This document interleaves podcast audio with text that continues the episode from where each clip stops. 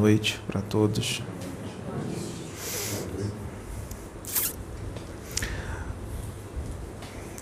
Você tem um espírito. O seu espírito é imortal. Ele é eterno a partir do momento que ele é criado. Seu espírito é imortal. Vai viver para sempre. Para todo o sempre. Para que você esteja aqui numa realidade tridimensional neste planeta encarnado é necessário que o seu espírito obtenha um corpo que esteja de acordo com as vibrações e com a densidade deste planeta. A maioria dos espíritos que encarnam aqui é porque são espíritos endividados. Outros obteram, obtiveram a graça de encarnar aqui porque evoluíram num planeta primitivo vieram para cá. Outros, poucos, muito poucos, em relação a toda a população do planeta, encarnaram aqui como missionários para ajudar no progresso desta humanidade, na evolução. E isso não é só no âmbito religioso. Eles encarnaram aqui para ajudar na medicina, vão trabalhar na medicina, engenheiros, arquitetos, professores, em vários setores para ajudar no progresso e na evolução da humanidade que está aqui. Porque tudo precisa evoluir a trajetória do espírito milenar, do espírito imortal.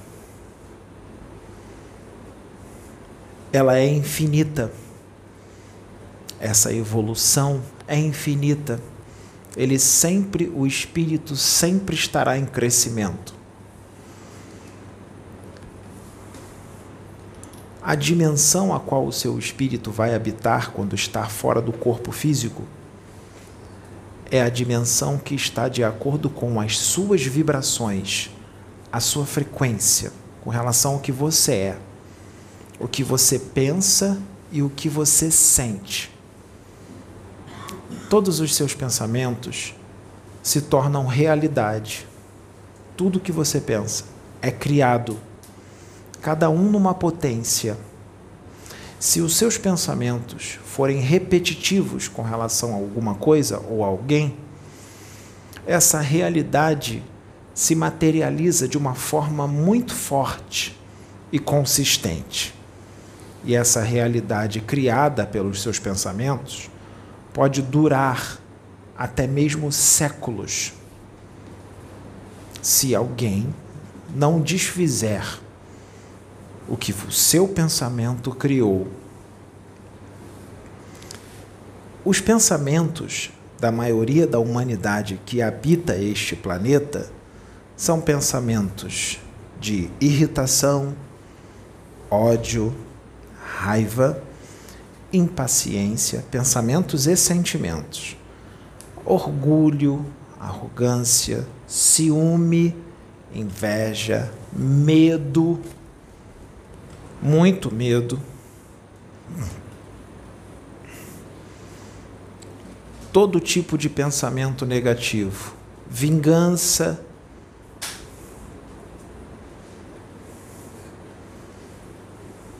e também pensamentos e sentimentos, vontades de obterem prazeres sensoriais de forma insaciável, através de vícios e compulsões,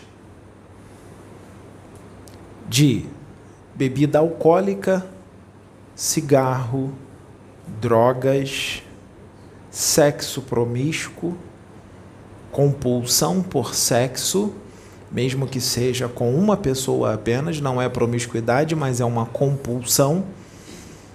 Isso também é um problema. E todo esse desejo que você sente pelas emoções, você sente e pensa. Isso se materializa. Que dá o nome de formas pensamento ou criações mentais ou elementais artificiais. Por que elementais? Porque muitos dos seus pensamentos se materializam em forma de animais de todo tipo. Esses pensamentos, eles saem, primeiro são criados no seu corpo mental. Com relação aos encarnados, eu estou dizendo, porque os desencarnados também manifestam formas de pensamento. Mas falando com relação aos encarnados, essas formas de pensamento são criadas inicialmente no seu corpo mental. Do corpo mental passa para o seu corpo astral. Do seu corpo astral, a criação mental passa para o seu duplo etérico. O duplo etérico fica entre o corpo astral e o corpo físico. É um corpo denso, o duplo etérico. E do duplo etérico passa para o seu corpo físico e pode ficar pairando no seu campo áurico que você mesmo criou e você pode ser obsidiado pelas próprias formas pensamento negativas que você criou, vampirizado. Essa forma de pensamento tem uma vida artificial, não é um espírito. Ele não pensa, mas ele vai querer se manter vivo. E para ele se manter vivo, você tem que ter mesmo, o mesmo teor de pensamentos e emoções que criaram essa forma de pensamento. Se você desencarnar com essas criações mentais, você pode ser atacado. Você pode não, você será atacado pelas todas as formas de pensamento que você criou durante toda uma encarnação. Essa forma pensamento pode ser de uma pessoa que você tem obsessão por ela, ou que você persegue, ou que você tem um tipo de emoção ou sentimento doentio por essa pessoa, ou que você odeia e você pensa muito nela, está pensando muito na pessoa que você odeia, você pode criar uma forma pensamento na imagem dessa pessoa. E se você pensar nisso durante muitos anos, essa forma pensamento pode durar séculos muitos séculos.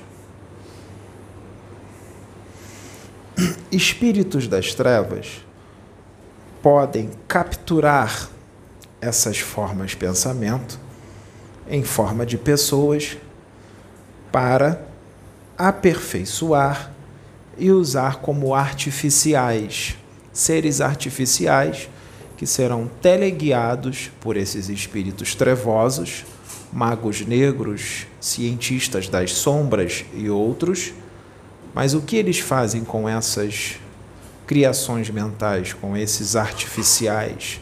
Eles podem criar exércitos desses artificiais para obsessão. Inúmeros tipos de obsessão.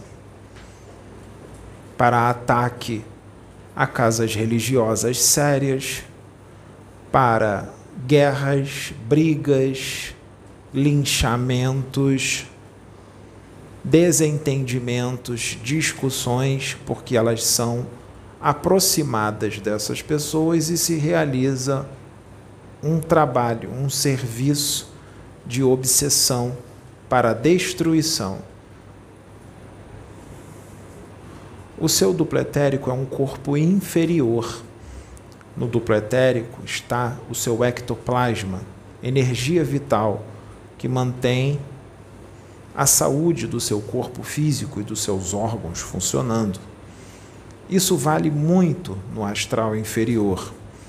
Nos cemitérios, quando as pessoas estão ali, os recém-desencarnados, que o duplo etérico dessas pessoas, dos recém-desencarnados que estão ali, ficam sobrevoando, pairando em cima do corpo físico que está em putrefação. Esse duplo etérico também vai se desfazendo no decorrer dos dias. Ele termina de se desfazer completamente e é absorvido pela atmosfera, no máximo em 40 dias. Muitas pessoas que vão em cemitérios e através da clarividência conseguem ver isso, muita gente que não tem conhecimento acha que são espíritos, são portergastes, espíritos e tudo mais. Na verdade, são os duplos etéricos dos recentes encarnados que estão ali pairando. Espíritos das trevas, como magos negros, gostam de capturar esses duplos etéricos porque eles também criam seres artificiais a partir desses duplos etéricos, que serão teleguiados por eles para invadir casas espirituais e causar problemas entre os médiuns e entre os consulentes, dos consulentes para com os médios, dos médios para com os consulentes, dos consulentes para os consulentes, dos médios com os médios, para causar destruição total e atrapalhar todo o trabalho. E também para esses artificiais estarem do lado dos instrumentos encarnados dos magos negros, para que esses instrumentos encarnados façam tudo que os magos negros querem que eles façam. Esses artificiais feitos de duplos etéricos podem se acoplar na aura de um médium e o médium incorporar, mas ele não vai incorporar um espírito, é um artificial e o artificial vai falar, vai dar direções, porque ele foi todo preparado pelo espírito das trevas para dar direções e falar muitas coisas. E o médium vai achar que está incorporado num espírito e não é um espírito que está acoplado, está fazendo um acoplamento áurico no médium. É um artificial. Como evitar isso? Como o médium vai evitar isso para não ser enganado e não ser instrumento para enganar os outros?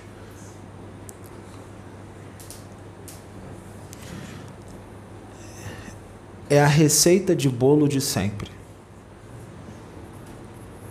Erradicar os vícios, fazer o trabalho de coração, trabalhar muito a vaidade, muito. Não se deixar ficar vaidoso ser humilde, porque nós não sabemos nada. Nós temos muito pouco conhecimento, então nós não podemos ficar com a soberba do saber. Tomar cuidado para não ficar muito racional, porque se o médium for muito racional, ele pode entrar muito forte num animismo.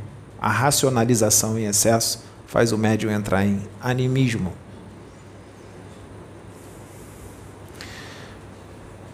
Cuidado quando adquirir muitos conhecimentos e começar a querer se sentir superior aos outros e se sentir superior aos religiosos que não têm esses conhecimentos, também não têm por não aceitarem esses conhecimentos, porque não estão preparados para esses conhecimentos. São espíritos ainda imaturos, ingênuos, que não estão preparados por um conhecimento espiritual mais profundo, mas fazem um trabalho bonito na humildade deles, nos conhecimentos deles porque todas as religiões levam a Deus, levam ao Pai. Todas as religiões monoteístas. Tá? Então nós não podemos ter a soberba do saber, um excesso de intelectualidade, porque nós podemos ficar arrogantes, orgulhosos e prepotentes, e isso é uma porta aberta para esses espíritos das trevas entrarem e inserir artificiais na casa, naquele médium. Sermos amorosos, afáveis, compreensivos, tolerantes e pacientes e amorosos com as pessoas. Sentir amor pelas pessoas, de verdade. Sempre com humildade. Fazer o trabalho de coração independente do que estejam fazendo contra você, porque sempre haverá os caluniadores, difamadores, injuriadores, principalmente se o seu trabalho der muitos frutos. Aqui neste planeta, quanto mais der frutos, você mais será atacado, principalmente se você fala umas verdades que as pessoas precisam ouvir para cair na real e modificar o que tem que modificar para obter a felicidade do espírito. Ou seja, você estará trabalhando para o bem dessas pessoas, mas elas não enxergarão dessa forma. Elas te verão como inimigo e vão sentir raiva e ódio de você. E você vai amá-las, mesmo elas sentindo tudo isso. Porque elas estão sentindo tudo isso porque são espíritos menos adiantados inferiores na escala evolutiva e eles só podem dar o que eles têm dentro deles. E o que eles têm dentro deles é isso. Por isso eles estão encarnados aqui na Terra. Que é um planeta para acolher esse tipo de espírito. E você, como médium, está aqui para ajudá-los a evoluir para eles serem mais amorosos, mais fraternos, mais compreensivos, mais tolerantes, serem espíritos mais evoluídos.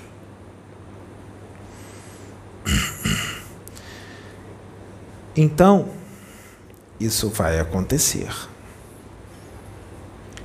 Esses artificiais são usados por eles de várias formas.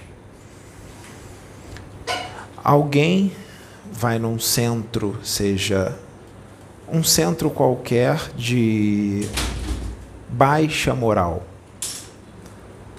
um falso centro de umbanda que diz que é umbanda, mas não é umbanda, porque quem faz magia negra e mal aos outros não é umbanda, porque umbanda é caridade, é amor, é fraternidade. Assim como na umbanda não se cobra pelos serviços prestados, se tem cobrança, não é umbanda nem universalismo. Assim como existem centros que fazem oferendas para Exus, Pombagiras, Pretos Velhos, isso não existe. Não precisa, eles não precisam de oferendas. Não precisa. Nenhum Exu, nenhum Preto Velho, nenhuma Pombagira precisa de oferenda. Se você está fazendo isso, perda de tempo quem vai pegar essa oferenda são quiumbas que se fazem passar por esses espíritos. E também não arreiam essas oferendas nos, nos, nos centros urbanos, nas ruas, na natureza, sujando a natureza, sujando as ruas. Isso não é umbanda. Isso não existe na umbanda. Se muitos estão fazendo isso dizendo que é umbanda, estão equivocados. Estão usando o santo nome da umbanda que é administrada por Jesus, fazendo um procedimento que não é um banda. Tá? Então, é necessário que se tome cuidado. Exemplo: uma pessoa não gosta de alguém que está ali no trabalho, no seu trabalho e vai num desses centros de baixa moral e pede para o pai de santo ou a mãe de santo fazer um trabalho para causar uma doença naquela pessoa, às vezes até para tirar a vida ou para tirar, ou então não é para causar doença e nem tirar a vida, mas assim, eu quero um trabalho para você tirar ele de lá, eu não quero ele lá que ele está me incomodando. Na verdade, tem inveja da pessoa ou é um desafeto de encarnação passada que não vai com a cara da pessoa porque é um desafeto de encarnação passada. Ele não lembra, mas sente e a presença daquela pessoa está incomodando ele. Ou, como eu disse, por inveja, porque é mais bonito ou mais bonita, ou porque conseguiu um cargo melhor e ele quer aquele cargo, então para ele entrar naquele cargo aquela pessoa tem que sair. Então ele pede para um pai de santo fazer uma macumba, fazer um, uma magia negra para aquela pessoa. Quando o pai de santo faz isso, ele se consorcia com espíritos trevosos, porque espíritos da luz não fazem isso. E esses espíritos trevosos geralmente são magos negros, feiticeiros do mal, desencarnados ou outros espíritos trevosos. Existem inúmeras formas de magia negra. Uma delas, ele pode pegar um artificial desse e colocar entre aquela pessoa que ele quer prejudicar e o marido daquela pessoa, e eles não conseguem se aproximar, passam mal quando se aproximam.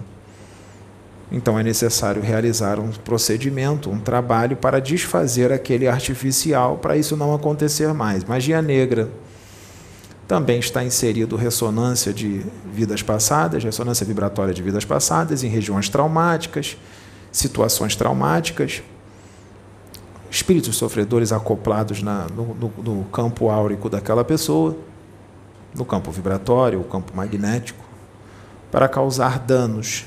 Isso é feito num trabalho de desobsessão ou de apometria para desfazer essas coisas. Existem inúmeros tipos de magia negra. Então, esses artificiais também são usados em magia negra. Quando você preste atenção no seu comportamento aqui no, no plano físico, em vigília, preste atenção se você está perseguindo alguém, se você sente muita raiva de alguém. Preste atenção nas coisas que você deseja o dia inteiro desejando aquilo o dia todo. Por que, que eu estou falando isso? Porque, em relação ao que você deseja muito, o que é que vai acontecer quando você dormir e o seu, o seu espírito se desprender do corpo? Você vai correr atrás daquilo que você desejou durante todo o dia, que você ficou pensando, querendo. Vou dar exemplos. Se você fica pensando em sexo o dia inteiro com várias pessoas diferentes, quando você dormir e você desdobrar, você vai atrás disso. E no astral inferior existem prostíbulos que recebem encarnados em desdobramento. Recebem de muito bom grado. Por quê? Porque eles serão doadores de energia vital, porque o encarnado tem um duplo etérico ele tem um duplo etérico. E o duplo etérico está cheio de ectoplasma. Então, eles vão abrir as portas bem largas para você entrar nesses prostíbulos do astral inferior. Você vai desdobrar e vai para lá toda noite. Se você dormir durante a tarde, você também pode ir para lá. Toda vez que você dormir, ou quase todas as vezes, você vai desdobrar para esses lugares. E lá haverá mulheres encarnadas em desdobramentos, homem encarna, homens encarnados em desdobramento e também mulheres e homens desencarnados, porque os espíritos desencarnados também têm relação sexual. Também tem. Então você desdobrado lá vai ter relação sexual com pessoas desdobradas, encarnados desdobrados e desencarnados. É uma mistura e tanto. E lá também tem bebida, tem salões de dança, tem festa. São construções astrais muito bonitas, muito bem feitas, com recepcionistas, seguranças, educados, que brincam, falam bem, não tem aparência de monstros, nada disso. Como se fosse um prostíbulo daqui da Terra, com recepcionistas, seguranças, todo mundo bate papo, brinca é a mesma coisa, sendo que lá é até mais bonito, é até mais bem feito. Então você vai toda noite para lá e quando você está lá tendo relações com os espíritos encarnados ou desencarnados, encarnados em desdobramento ou desencarnados, naquele momento, naquela construção existem uma espécie de canos, vários canos que transferem a sua energia vital, passa por ali, direto para os laboratórios dos magos negros, em regiões inferiores. Você está ali na, fazendo tudo aquilo e está dando, doando energia sem saber que está doando. Então você está compactuando com as trevas, porque você está sendo um doador de energia para manter os redutos das trevas funcionando. Você está ajudando os magos negros pelos seus vícios E isso acontece a mesma coisa com aqueles que têm vício com bebida alcoólica, com cigarro e drogas, porque lá também tem tudo isso. E você será um doador de energia para eles. Você está compactuando com as trevas.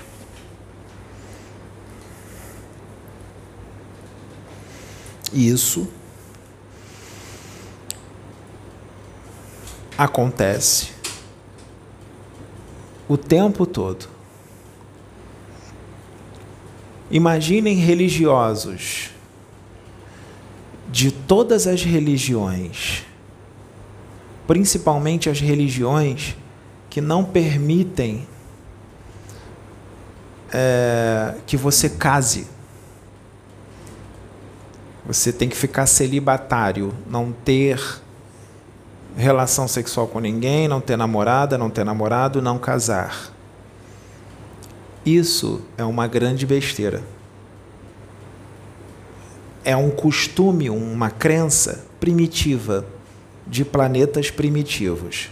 Não é necessário isso. Você não pode tirar algo de um espírito de forma abrupta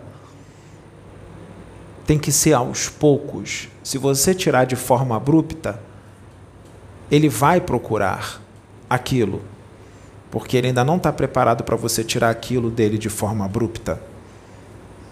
Aqui na Terra, nós precisamos ter um companheiro ou uma companheira, um casal,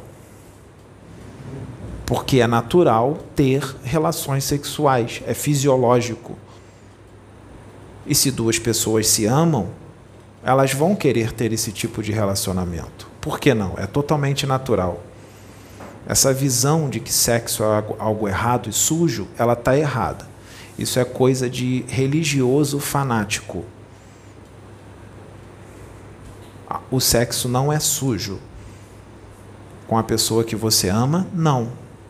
O problema é a promiscuidade. Então, o que, que acontece com muitos religiosos que aqui são muito beatos de todas as religiões? Lembrando que isso não acontece com todos os religiosos. Eu vou repetir. Isso não acontece com todos os religiosos, porque realmente existem pessoas que não sentem a necessidade de sexo. Isso existe. Tem pessoas que não sentem necessidade, não sente vontade, quer ficar ali sozinha mesmo. Isso existe, mas são poucas as pessoas que têm isso. Então existem muitos religiosos que são celibatários de todas as religiões. Existem padres, freiras, dirigentes espíritas, pais de santo, mães de santo da Umbanda ou do Candomblé, universalistas, médiums, de todas as religiões, lembrando que não são todos, tá? Mas são muitas pessoas que ficam reprimindo todos esses sentimentos de sexo e tudo mais, achando que é sujo, ou aquela religião que no costume daquela religião não, não pode casar e tudo mais, tem que ficar celibatário a vida inteira. Sabe o que, que acontece? Quando eles dormem, eles desdobram, eles vão para essas regiões para essas construções astrais que pertencem a magos negros para ter a relação sexual. Então, o que eles não podem fazer aqui em vigília, no corpo físico, eles desdobram e vão procurar no plano astral. Quem? Padres, freiras, dirigentes espíritas, médiums, de todas as religiões. Lembrando que não são todos, para que não distorçam o que eu estou dizendo.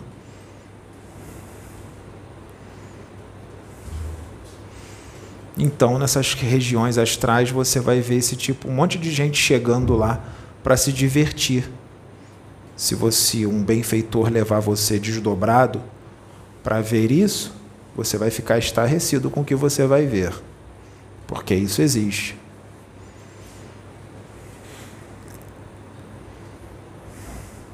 E existem espíritos, benfeitores, que levam médiums para conhecer essas regiões em desdobramento.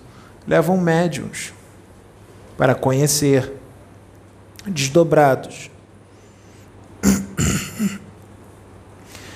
E os espíritos que estão lá, os trevosos, dependendo de quem é o benfeitor que leve, eles deixam, porque eles respeitam esses benfeitores. Que esses benfeitores não chegam lá enfiando o pé na porta.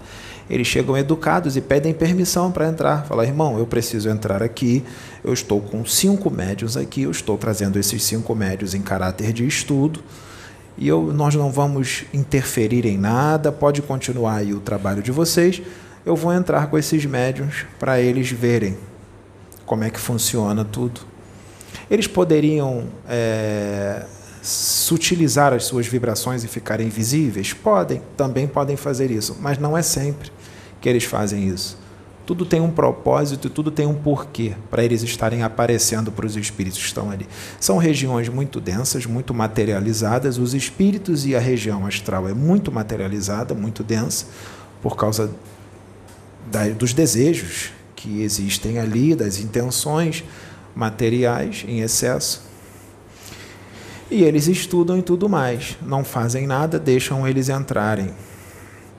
Quando eles vão embora, é deixado um rastro magnético desses médiums, fica lá nessa região astral e até onde eles vão. Então, para que os espíritos que estão lá não sigam esses médiums, existem uns guardiões chamados de Exu Brasa. Exu Brasa. Eles jogam um monte de brasas no chão para desfazer todo o rastro magnético e os médiums não serem encontrados pelos espíritos das trevas que lá estão. Isso daí está no livro Jardim dos Orixás de Norberto Peixoto. Jardim dos Orixás. Podem ler. São os Exus Brasa que jogam brasas, nos, vão jogando brasas e desfaz todo o rastro magnético para que eles não saibam para onde os médios estão indo. Mas pode acontecer alguma coisa, pode acontecer uma certa situação. Se esses médios, vamos supor que um desses médios aqui em vigília resolve ir para uma festa num prostíbulo quando eles entrarem na festa do prostíbulo, quem pode estar lá? Os espíritos da região astral de prostíbulo. E vão dizer: e olha lá, é aquele médium que foi lá no nosso prostíbulo astral em desdobramento. Ele está aqui no prostíbulo físico. Aí as coisas modificam um pouco. Aí não vai ter Exu Brasa. Eles vão te seguir até você chegar em casa. E eles vão achar onde é que você mora. E os benfeitores vão deixar. Que é para o seu ensinamento. Porque um médium que trabalha para a luz está fazendo o que dentro de um prostíbulo? Se você foi para evangelizar todas as primas, aí tudo bem. Se você foi para evangelizá-las e tentar tirar elas dessa vida, você vai ser acompanhado pelos benfeitores. Mas se você foi para namorar com elas, aí aí os benfeitores vão se afastar. Aí eles vão se afastar. E não vai ter Exu Brasa para desfazer o rastro magnético. Eles vão até sua casa junto com você. E aí pode acontecer um monte de coisa. Pode acontecer inúmeras coisas. Cuidado aqueles que gostam de fazer magia negra, porque o preço pode ser alto. Aquele que se diz pai de santo, mãe de santo, que faz trabalhos em troca de dinheiro para prejudicar os outros, a pedido, né? Está se consorciando com magos negros e espíritos trevosos. Esses magos negros podem prometer para você, eles podem se mostrar para você como um Exu, uma pombagira, trabalhar com você uma encarnação inteira como seu Exu incorpora em você e é um mago negro. Ou seu preto velho e é um mago negro. Quando você desencarnar, ele pode prometer para você: olha, eu vou prometo para você na região astral um cargo de chefia, eu vou te. É, eu vou te dar uma mansão linda lá na região astral, lá no umbral. Você vai ter muitas regalias. Cuidado, isso é mentira. Quando você desencarnar, ele vai te escravizar. Ele vai rir de você. E existem inúmeras situações de escravização. Uma delas é o seguinte: eles pegam muitos desses pais de santo e mãe de santo que não são de umbanda coisa nenhuma, porque quem faz o mal não é umbanda, que fazem magia negra, esses pais de santo e mãe de santo depois que desencarnam, colocam eles em cavernas em regiões inferiores de vibrações muito densas, cavernas cheias de lama, com muita lama, fétidas, e colocam eles adormecidos nessas cavernas, numa espécie de cápsulas, adormecidos, hibernando.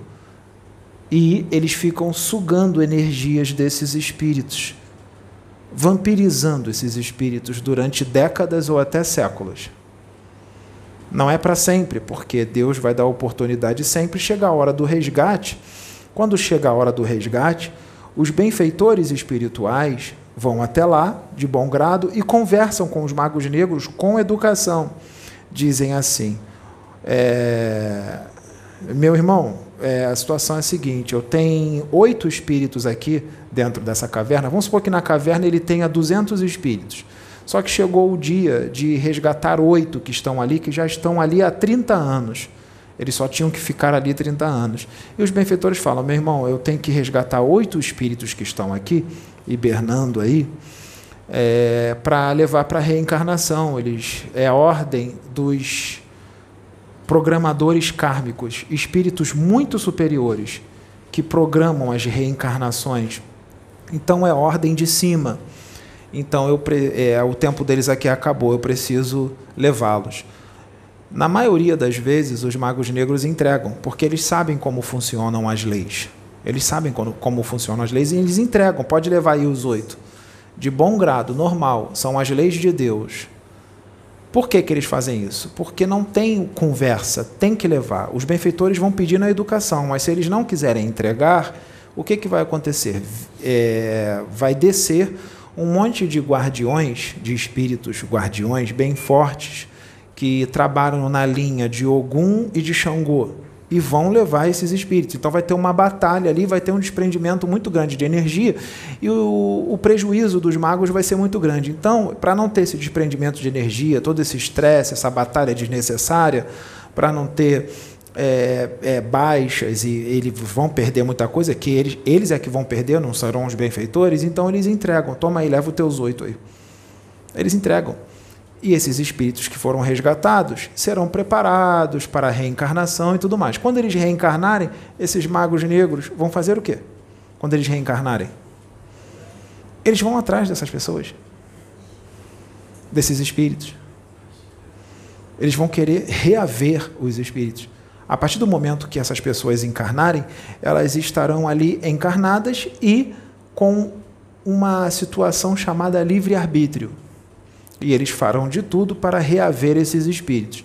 Aí começa a luz também trabalhar para que isso não aconteça e vai fazer acontecer um monte de coisa na vida dessas pessoas para que elas não caiam de novo na mão dos magos. Não é sempre que dá certo em algumas situações, em várias situações, elas repetem tudo de novo e caem na mão dos magos de novo, e quando desencarnam vão para o mesmo lugar de novo.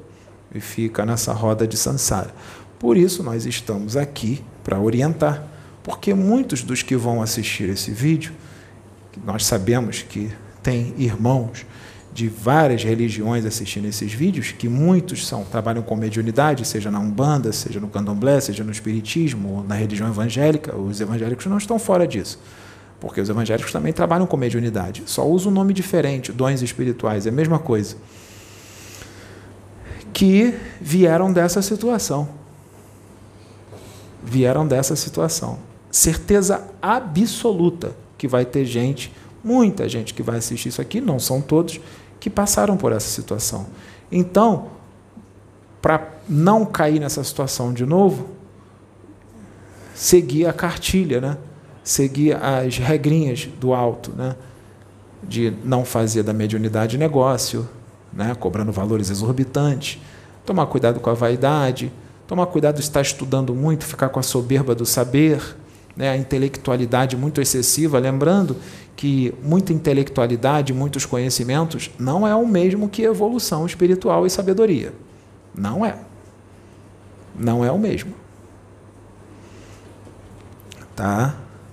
Então tomar cuidado com tudo isso, não fazer magia negra para ninguém e tudo mais, porque é, pode acontecer essa situação triste e outras, outras situações muito tristes também. Outras situações muito tristes. Né?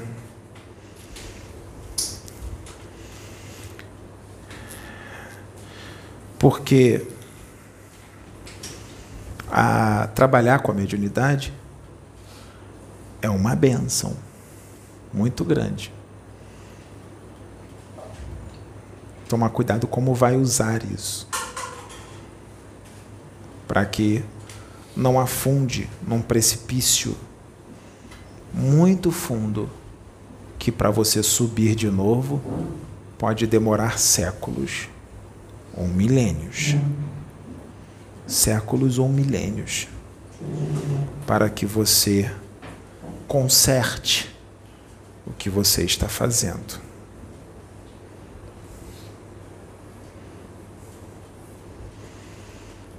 Foi orientado que eu falasse essas coisas para que muitas pessoas abrissem a mente, pensassem na vida, porque toda ação tem uma reação, toda ação tem consequências, ou boas ou ruins. E com relação ao que está sendo feito, o preço a pagar, a ser pago, pode ser muito alto. Ainda mais no momento que nós estamos vivendo definitivo, de fim dos tempos, entre aspas, só forma de dizer, porque o mundo não vai acabar. Esse momento de transição, onde muitos médiums, espíritos encarnados como os médiums, estão na sua última chance ou faz agora ou não faz. Ou faz agora ou vai ter que recomeçar, reaprender em mundos menos adiantados e vai ter que recomeçar tudo de novo. Então, nós temos que começar a pensar na vida. Outra coisa, um espírito que canaliza ou incorpora num médium, vamos dizer em mim ou em qualquer outro médium. Muita gente pode dizer assim: não é esse espírito, ele não tem esse jeito. Eu conheço as obras desse espírito e ele está totalmente diferente. Ele não é desse jeito. Lembrando que o espírito, quando está aqui encarnado, ele tem um comportamento ele desencarnado no plano espiritual, quando você está desencarnado, as consciências se expandem. E o comportamento do espírito desencarnado, ele é totalmente diferente de quando ele está encarnado. As coisas mudam bastante, principalmente quando ele lembra de encarnações anteriores. E outra coisa, o trabalho desse espírito aqui encarnado era um. No plano espiritual, o trabalho pode ser totalmente diferente do trabalho que ele fez aqui na Terra. Esse espírito encarnado aqui pode escrever livros. Exemplo, o Osho teve livros e teve um jeito de ser aqui. No plano espiritual, ele pode trazer muita coisa daqui, com certeza, mas pode mudar também muitas outras coisas. Pode mudar muitas outras coisas. Assim como o espírito, quando está incorporado, ele acessa o arcabouço mental do médium. Então, fala assim: o Osho não falou desse assunto, mas no plano espiritual ele fala e ele também pega os conhecimentos que estão no arcabouço mental do médium. Então não existe isso de Osho não fala isso, ou o Exu das Sete Cruzilhadas não fala isso, ou o Akhenaton não fala isso, ou sei lá qual espírito não fala isso. Porque as coisas são bem diferentes do que como a gente imagina. Esse tipo de comentário demonstra uma ignorância imensa de como funcionam as coisas no plano espiritual e como funciona a mediunidade. É uma ignorância imensa é um tipo de comentário de pessoas que não têm conhecimento. Para você fazer um comentário com relação a alguma coisa, você deve ter conhecimento sobre aquela situação. Se você começa a fazer comentários com coisas que você não conhece, não estuda, não tem evolução espiritual nem expansão de consciência para entender, é uma insanidade imensurável. É uma burrice e uma ingenuidade e infantilidade muito grande. uma coisa, uma, uma atitude de uma criança espiritual que não está entendendo nada do que está acontecendo, do que está sendo feito. Nada. O espírito é sujeito ao profeta também. O psiquismo do médium pode interferir em alguma coisa, sempre interfere em alguma coisa, é normal. Mas um médium adestrado, um médium educado mediunicamente, ele pode diminuir o máximo que ele puder do psiquismo dele e deixar o máximo que o espírito puder ser e falar. Um médium equilibrado. Assim como o médium também pode ajudar o espírito que está incorporado ou canalizado, porque o espírito que está incorporado ou canalizado também está em evolução. E ele pode ser menos evoluído do que o médium que ele está canalizado. Então o médium pode modificar algumas coisas, sim, ou deixar ele falar algumas coisas, mesmo que o médium não tenha muito aquele jeito? Sim, deixa, porque no momento tem que deixar falar mesmo, porque tem algumas coisas que precisam ser ditas, sim, porque não tem mais tempo. Então os espíritos agora eles não vão ficar de mimimi. Não tem mais tempo para mimimi. A fase do mimimi acabou. Agora é ou vai ou racha. Acabou. Ou vai ou racha. Então não pode ter mimimi. Porque agora nós estamos vivendo na época do mimimi. Você tem que tomar cuidado com o que você fala. Cuidado imenso porque o mimimi está muito forte. Certas brincadeiras você não pode fazer mais. Se o Costinha estivesse encarnado hoje, ele já não ia poder fazer certas piadas, porque ele ia ser processado. Ele não ia poder fazer certas piadas, porque é muito mimimi. Na época dele, ele podia fazer à vontade várias piadas. Não dava nada, porque não tinha esse mimimi todo. Agora, o mimimi está muito grande. Então, nem humoristas podem mais fazer certos tipos de piadas. Parece até que as coisas pioraram, né? Que as coisas se inverteram. Vai ficar bem ruim antes de melhorar. Vai pare... Porque vai todo mundo mostrar nesse momento quem é.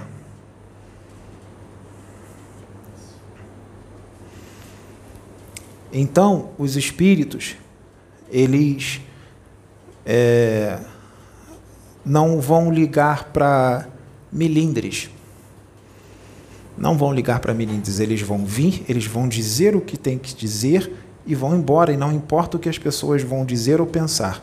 Eles vão falar o que tem que ser dito e pronto. O que vão pensar é com as pessoas. é com as pessoas. Pode falar.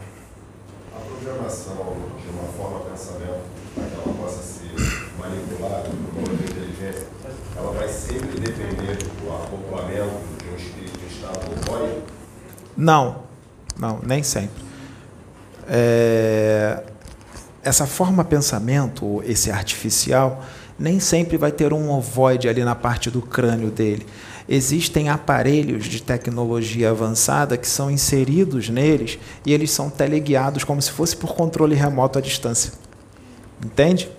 Existem aparelhos parasitas que são colocados na região do psiquismo, seja no lobo, no lobo temporal, ou no lobo frontal, ou no bulbo raquidiano, ou no cerebelo, ou na medula da coluna, da, da coluna cervical, nas medulas. Aparelhos parasitas que são alojados ali, tem uns aparelhos parasitas que parecem uma aranha teleguiada, uma aranha, mas é uma máquina que são colocadas para manipular essas pessoas.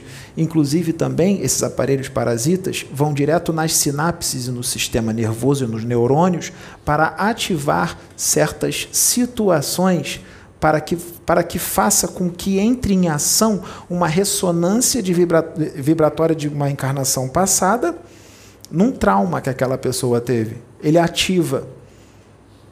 É claro que as lembranças estão no espírito não no cérebro físico novo. Esse cérebro físico que está aqui de carne, ele é totalmente novo. É, a trajetória da vida do espírito não é não está no cérebro, está no espírito. Esse cérebro só vai captar as coisas dessa, só vai gravar as coisas desta encarnação, não das outras. Entende? A vivência do espírito, ela é ela de encarnação após encarnação existe como se fosse um holograma de situações que existe ali uma espécie de ondas de frequências vibratórias acondicionadas com feixes de ondas de situações da vida imortal. Ali estão os traumas, as alegrias e tudo mais, que são acessadas. Isso é acessado por muitos apômetras para resolver esses tipos de problema de ressonância com vibratória com vida passada e outras situações para que o espírito possa viver bem sem o sofrimento no tratamento de apometria. Isso é feito. Então existem técnicas muito avançadas, muito avançadas que muita gente não consegue compreender. Exemplo: o médium está aqui, o espírito começa a realizar um procedimento e o duplo etérico dele é afastado um pouco do corpo, coisa de 10 centímetros, e ele se torna um doador de ectoplasma para a cura de espíritos desmembrados, cheios de feridas, para a reconstrução do corpo astral. Espíritos que estão com a forma animalizada para a reconstrução. O ectoplasma dos médios é usado nisso. Assim como um espírito desencarnado, quando vai se acoplar no médium, ele se acopla nos chakras do duplo etéreo do médium, não é no médium, é no chakra do duplo etéreo, para trazer uma mensagem, uma espécie de incorporação.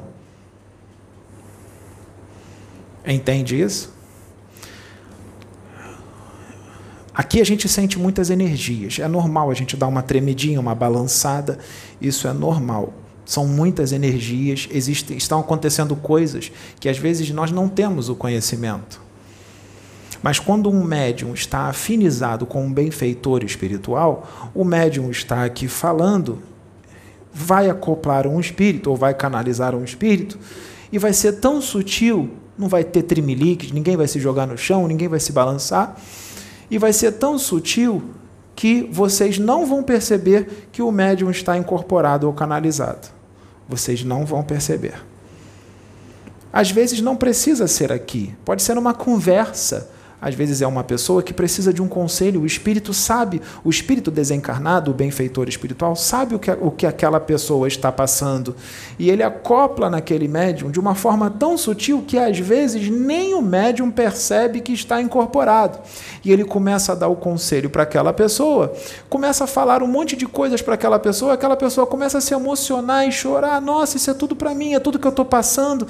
Ele está incorporado, o espírito está ali passando tudo para o médium e está falando para a pessoa. Às vezes nem o médium sabe que está incorporado. Eu, Pedro, nesse momento agora, dessa palestra, eu não sei se eu estou canalizado ou sozinho. Porque o que, que acontece? É, eu falei, eu estou com um assunto na cabeça, que eu li do, do livro do Norberto, eu achei umas mensagens muito interessantes. Falei, vou passar algumas coisas que eu li aqui no livro Jardim dos Orixás, do Norberto. Levantei, eu não esperei, mentor. Eu levantei e saí falando. Mas eu não sei se eu estou canalizado ou incorporado. Será que eu estou? Tá sutil. Agora, tá bem sutil, mas o sutil às vezes não quer dizer que não seja forte. Pode estar tá sutil, mas é forte. Sem você sentir. Agora, existem canalizações, incorporações, canalizações que são muito fortes. Exemplo, essa que entrou hoje. Hoje é quinta-feira, dia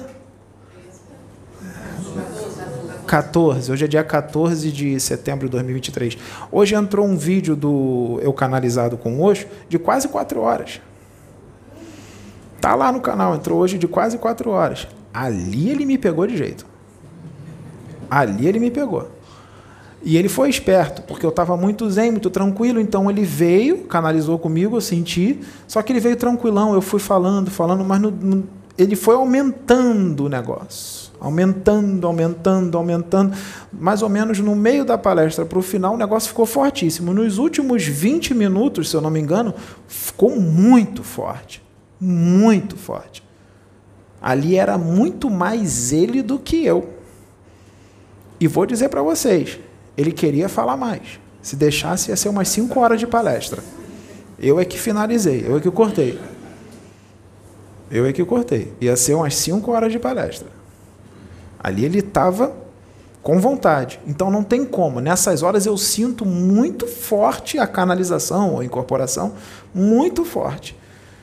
Muito forte. Se for realizada uma incorporação de verdade forte para ficar três horas, não seria muito bom. Então, no momento agora, eles estão realizando uma espécie de irradiação intuitiva. Irradiação intuitiva.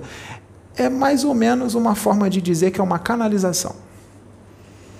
Tá? Mas isso não quer dizer que não seja forte. Em situações, é mais forte do que uma incorporação. Uma incorporação mesmo, mais forte.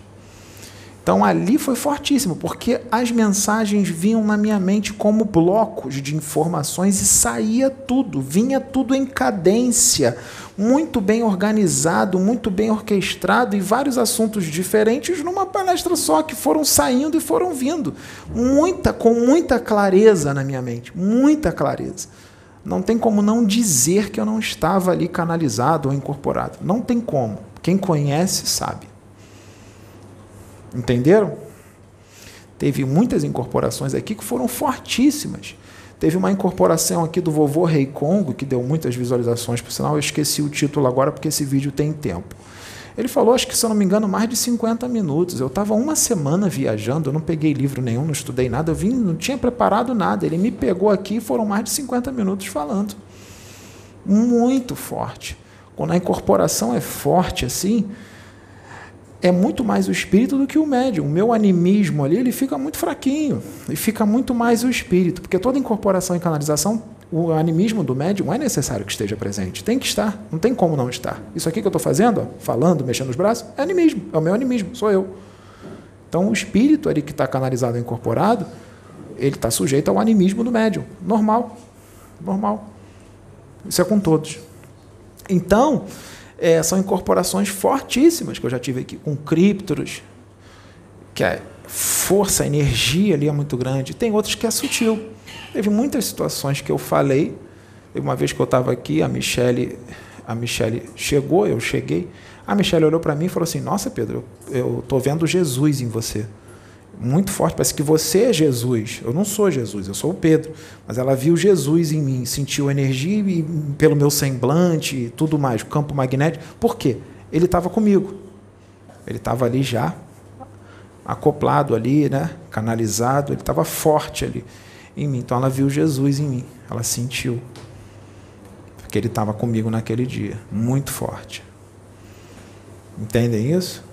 Então a mediunidade ela é bem diversificada em sua complexidade, por isso que necessita de muito estudo para você entender o que está acontecendo. E mesmo assim, pessoas que estudam muito sobre mediunidade não sabem tudo, porque não foi trazido tudo sobre mediunidade. O próprio livro dos médiuns diz isso, que tem muito mais faculdades mediúnicas e situações que não estão inseridas ali. Ali não tem tudo.